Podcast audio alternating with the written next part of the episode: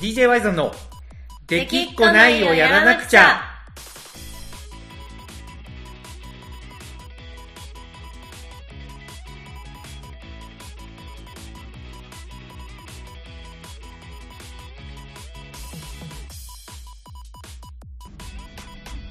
はい、どうもYZANです。コナコです。はい、というわけでコナコさんやってきました。ラジオの時間なんですけど、やってきましたね。はい。でもなんかあれじゃないですか、ツイッターで見てたんですけど、はい、やすまさんなんかコロナになったらしいじゃないですか。よく知っとるね。いや見ましたよ。もしかして俺らのファンなの？いや、やすまさんのファンではないですけど、アンソニーがつぶやいてるの見ました。アンソニーつぶやいてるの見てくれたんじゃん。はい。いや、そうなんですよ。実はコロナにねなってしまったんですよ。はい、で、Y さんとくっすんが濃厚接触者、濃厚接触者に該当してしまったわけですね。あら、どうだったんですか結局。いや、そこなんだけどさ、結局これね、本当今回初めて濃厚接触者になってみていろいろ分かったことがあるんだけど、はい、結構いろんなことが曖昧なんよね。曖昧。もちろんね、コロナに対して個人的に思うこととか、はい、経済とのバランスを考えた上でどうなんだろうっていう気持ちはあるんですけど、はい、一旦やっぱりちゃんとルールに従おうというか、はい、やっぱりい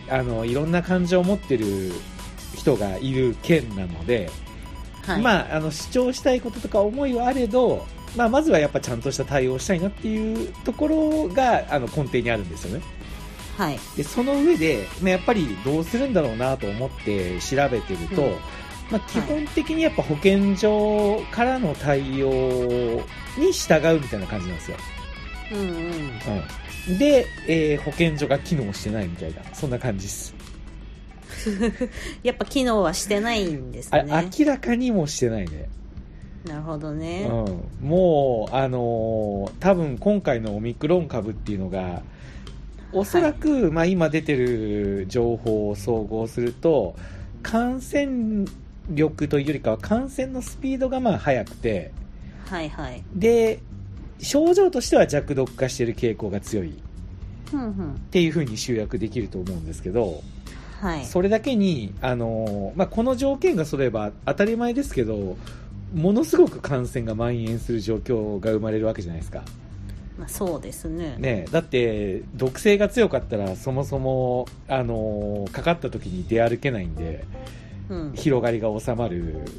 傾向がどうしても強まる。はい。けどそもそもコロナっていうのが、これいろんなことも言われてますけど、弱毒性である、インフルエンザとかね、他の病気とかに比べてね。はい。これね言うといやコロナしんどいですからみたいな感じの意見もまだまだ目立つなと思ったりとかしてたんですけど、いやそれしんどいのは分かると、そこは1ミリも疑ってないと、大事なのはインフルエンザとかマイコプロズマ肺炎も十分しんどいですから、かかったら。そうですね。そう、あと肺炎になったらそれは疾患がある方は命に関わるし、肺炎になったら別に健康な状態でもだいぶ死ぬかと思うぐらい咳はするんで、そういったバランスの意味での、話っていう風に捉えてほしいんですけど、結局オミクロン株っていうのはこう感染が爆発的に広がる条件が揃ってるわけですよね。でそうなった時にインフルエンザとか普通の風邪にはないその濃厚接触者とか、感染症指定第2類でしたっけ、診察できる病院が限られているとかみたいな状況にのままでいくと、そりゃ混乱するだろうっていうのがもう率直な感想。なるほど。なんで基本的に症状が出た日の2日前からが濃厚接触者に該当するらしいんですよね。症状が出る2日前が一番感染力が高いらしいんですよ。そうなんですね。そうなんですよ。なんで今回のケースで言ったらやっぱりどこで金をもらったかは正直分かんないですよね。東京オートサロンやろうみたいな感じの短絡的な意見をいただくこともあったんですけど、正直やっぱそうかもしれないしそうじゃないかもしれないですよね。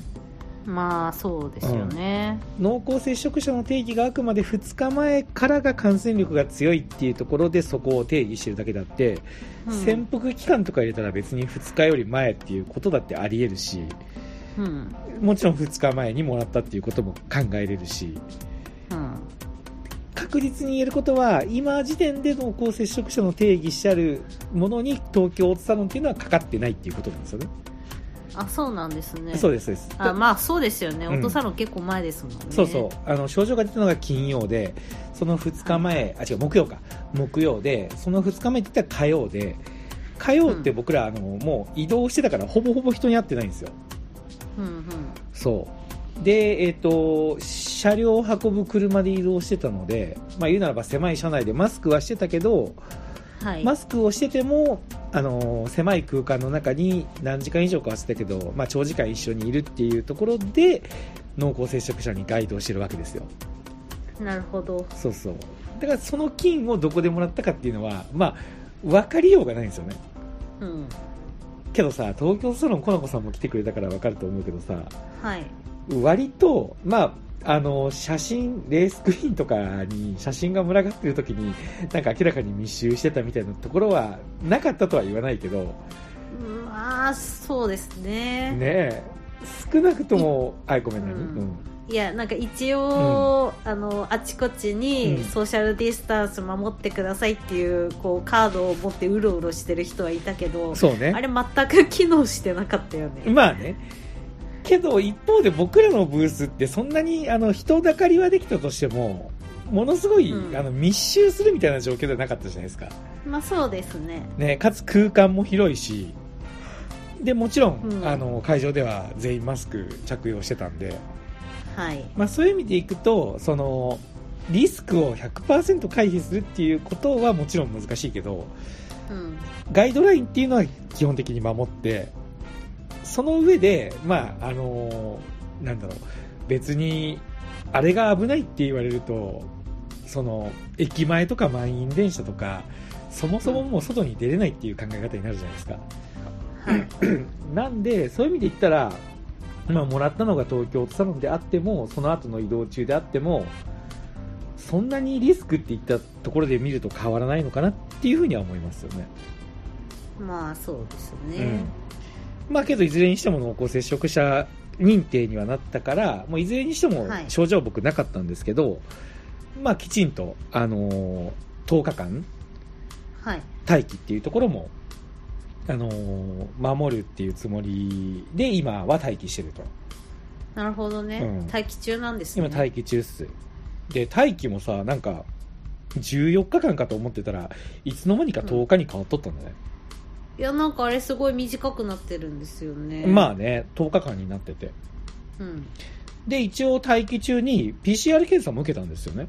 へえ。まあ、念のため、まあ、やっぱりね、うん、僕の場合子供もいるので、まあそうですよね、うん、まあ、子供が、ね、危険かどうかっていうところはまた別の議論としてあるんですけど、うん、まあ、一応やっぱ学校とかもあるのでまあ、一応 PCR は受けとこうかと思って受けたら陰性だったんですよね、うん、ああなるほど、うん、陰性でした。陰性で無症状、まあ陰性なんだから無症状でしょうねそうそうそう、じゃあ無症状で陰性、なんか症状あって陰性だったらまあ風邪ですねってなりますよねまあ確かにそうだから、結局、まあ、何もないけど、まあ、ウイルスを補菌してる可能性がゼロではないんですよね。まあまあまあ、うん、なのでまあ一応ね待機してます。なるほどね。なんかダウンタウンのまっちゃんも濃厚接触者認定されて無症状で陰性だけど隔離みたいな感じになってるって報道があったね。ああ、なんか休みますってツイートしてましたね。そうそうそう、なんのことかわからんみたいな、うん、まあなんで結局ねちょっともう体制に無理が来てるのかなと思いますね。なんか今日のニュースか、うん、ツイッターかなんかで見たけど、うん、PCR 受けてなくても、うん、お医者さんがもうあなた陽性ですねって判断できるようになるみたいな。あれなんか結構もうめちゃくちゃですよね。めちゃくちゃ、あれもめちゃくちゃだし、東京とか都内の方で無症状者なんとか隔離施設みたいなのができたんだろ。なんかもう笑わせに来とるとしかなんか思えんよね。なんかもうそこまで来るとすごいね。なんかすごい。でやっぱりね、ポイントは僕らも保健所の指示に従いたいっていう気持ちはものすごく今回強かったんですけど、うん、ただやっぱ保健所に指示を仰いでももう処理しきれないんで自己判断でっていうふうにやっぱ言われちゃうんですよこれがほんま現実っすよ本当に。それで自己判断でって言って出歩いてる人、うん、もうじゃあ出歩こうって出歩いた人が、うん、実は陽性でしたってなったら大変ですよね。そういうパターンもあるんでしょうね、うん。そう、まあ、何より今回のケースで何が自己判断だったかって具体的に言うと、まあ、安間は病院で PCR 検査して保健所から連絡が来たんですよね。うん、まあ、それにもなんか2日ぐらいかかってるんですけど、そもそもそうですよね、うん、なんかそのアンソニーのツイート、うん、何日に症状が出て今日陽性と判断されましたって結構ラグありましたもんね。いやそうなんですよマジで。なんか土日挟んでるからかなとか思ったけど、いや多分もうほんまにパンクしたんだと思う。それにしたって、うん、そうだよね。そうでなんだろう、その要は安間が認定された段階で本来であれば誰が濃厚接触かみたいな話に及ぶわけじゃないですか。はいはい。で、まあ、僕らもそこはちゃんと言って、で火曜日2日前の火曜日から該当するんだったら、まあ、僕とクッスンになるだろうなっていうところはまあ、あらかじめ話してたんですよね。はい、けど1ミリも聞かれなかったらしいんですよそのことは。でなんなら安間から話そうとしたら、いやそれはいいですみたいな、もうちょっとそれ以上は無理なんでって言って止められたらしいんですよね。へえ。ほんまに。でだから何が自己判断って、僕とクッスンが自分を濃厚接触者だって認識してることが自己判断なんですよ。なるほど。そう、別に保健所からあなたたちはじゃあ、濃厚接触者だから待機しておいてくださいねって言われたわけでは厳密にはないんですよ。へえ、うん、みたいな感じ。なるほど、うん、まあね、まあこんな状況ですけど、幸いなことにね、まあ安間も症状も引いて、なんか味覚がないとかなんかは言ってたけど、あら、うん、一応基本的に全員健康。なるほど。いや、うん、でも味覚ないの嫌ですよね。味覚ないのね大変そう、うん、で一応味覚ないって言われたから、なんかめちゃめちゃ辛いもの食ってみてよって一応ちょっとどうしても気になることを言ってみたんですよね。はいはいはいはい。じゃあ食べた瞬間は何も感じなかったらしいんですよ。はい。けどやっぱ後から辛さは来たと。ああ、来るんだ。そう、けど辛さの裏にあるうまみみたいなものは一切感じないと。ああ、うん、だから、まあ、まとめると辛さって痛みなんだなっていうのがよく分かりました。まあ、刺激ですからね。そうそう、味覚ではないんだな。辛さの中にある味覚は感じてないけど、うん、痛覚だけ生きてるみたいな感じっぽいですねいいことないじゃないですかまあね、まあそれが今ちょっとあって、あれがいつ治るのかっていうところはあるけど、基本的にはもうみんな元気で、うん、まあこの際なんでちょっと作業してたら後回しになりがちな、なんかその打ち合わせ系のことを進めてるって感じですね。うん、なので仕事的には結構相変わらず忙しいっちゃ忙しいんですよ。なるほど。隔離されつつやってると。そうそう、打ち合わせが結構連続で入ってたり、いろいろね、うん、今から決めないといけないこととか進めたりとかしてるんですけど、これでもね、はい、やっぱそうじゃない人とかは隔離になって仕事が止まって収入が減ってとかになったらマジできついだろうなとは思いましたね。いや、まあ収入減る系は辛いっすよね。マジできついと思う、ほんまに。そこはね、なんとかしてほしいなと思いますね。確かにコロナは怖いかもしれないけど、人を殺すのってコロナだけじゃなくて他にもね、経済的貧困とかいろいろあるっていうところの中で、はい、もうコロナをゼロリスクにしようなんて別に素人でも言えることなんで、やっぱり専門家はその全部のバランスを見て、どこある程度リスクを取りつつ全体のバランスというか、一番痛みがなく日本が明るく経済活動社会活動できるラインっていうのを、まあ、しっかり示してほしいなっていうのが今回思ったことですね。はい、はい、あとは個人的なところで言ったら、いつになったらこれライブできるんだろうなっていう感じですねそれですね、うん、どうですか、小高さん、濃厚接触者の話。濃厚接触者の話、はい、いやまあ、うん、そう大変そうだなって気持ちで聞いてますよ。いやありがとうございます、ほんまに。なんか個人的にはもうほんまにちょっといよいよなんかなっていうのは思いましたね。本当いよいよその保健所が機能しないところとか、そのオミクロン株の特性とか、ちょっとなんか、はいはい、もう今までの概念は一回リセットして冷静になんか一から考えてほしいなっていう。なるほどね、一意見を持ってますと。はい、はい、以上です。わかりました、はい、コナンさんどうなんですか最近は。その後は私はもう毎日コナン見て楽しく生きてますよ。あ、そうなん、はい、あ、でもその仕事辞めたから、うん、なんかいろいろどうしようかなって考えてて、うん、その一つの選択肢として、うん、職業訓練に行くのもありだなと思って、はいはいはい、その見学だけしてきたんですよこの間、はい。でその時、うん、その教室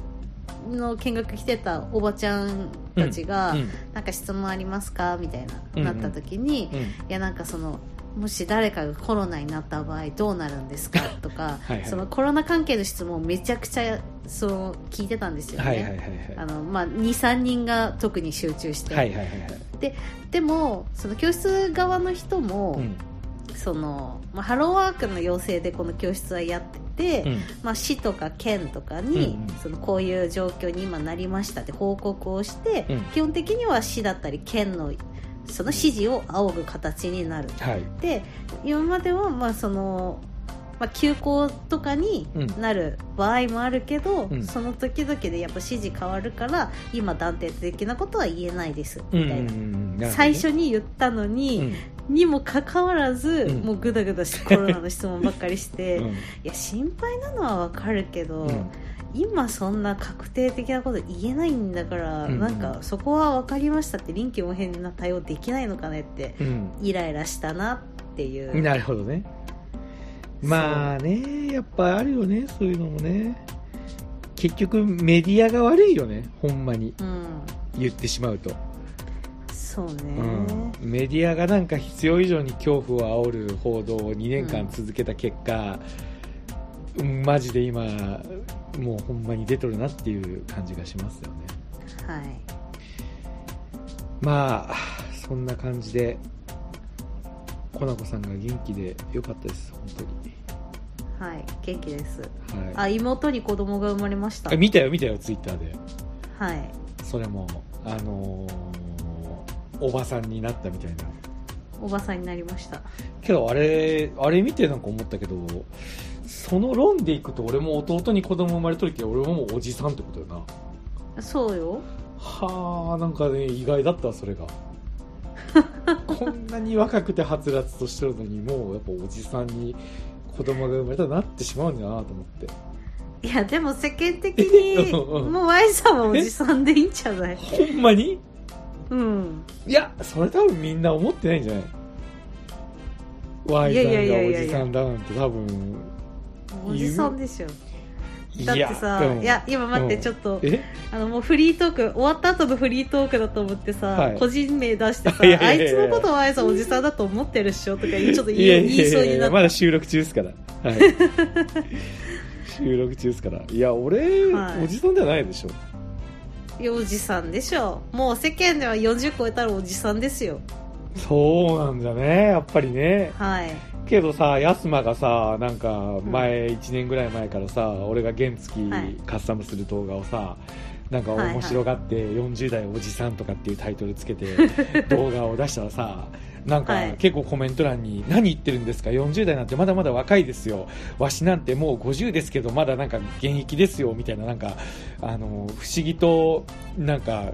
1ミリも自分のことをおじさんだと思ってないのに何お前40代でおじさんって言っとんやみたいなマウントが、はい、結構いっぱいいろんな方面から飛んできましたなるほどね、うん、気持ちはね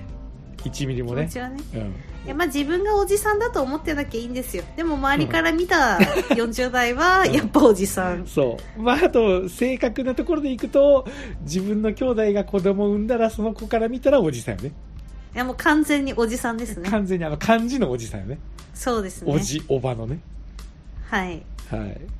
い、いうわけでね、まあ、小籔さんもおめでとうございます。おばさんになったという、はい、ありがとうございます、はいはい、じゃあ DJY さんはおじさんおばさんのコンビでそうですね、漢字の方のね、そうそうやっていきたいと思いますんで、はい、またね、ライブできる時が来たら遊びに来てください。はい、はい、というわけで、今週の DJ YZAN ラジオは以上になります。はい、じゃあここからは終わった後のフリートークになるんで、はい、さっきの話の続きを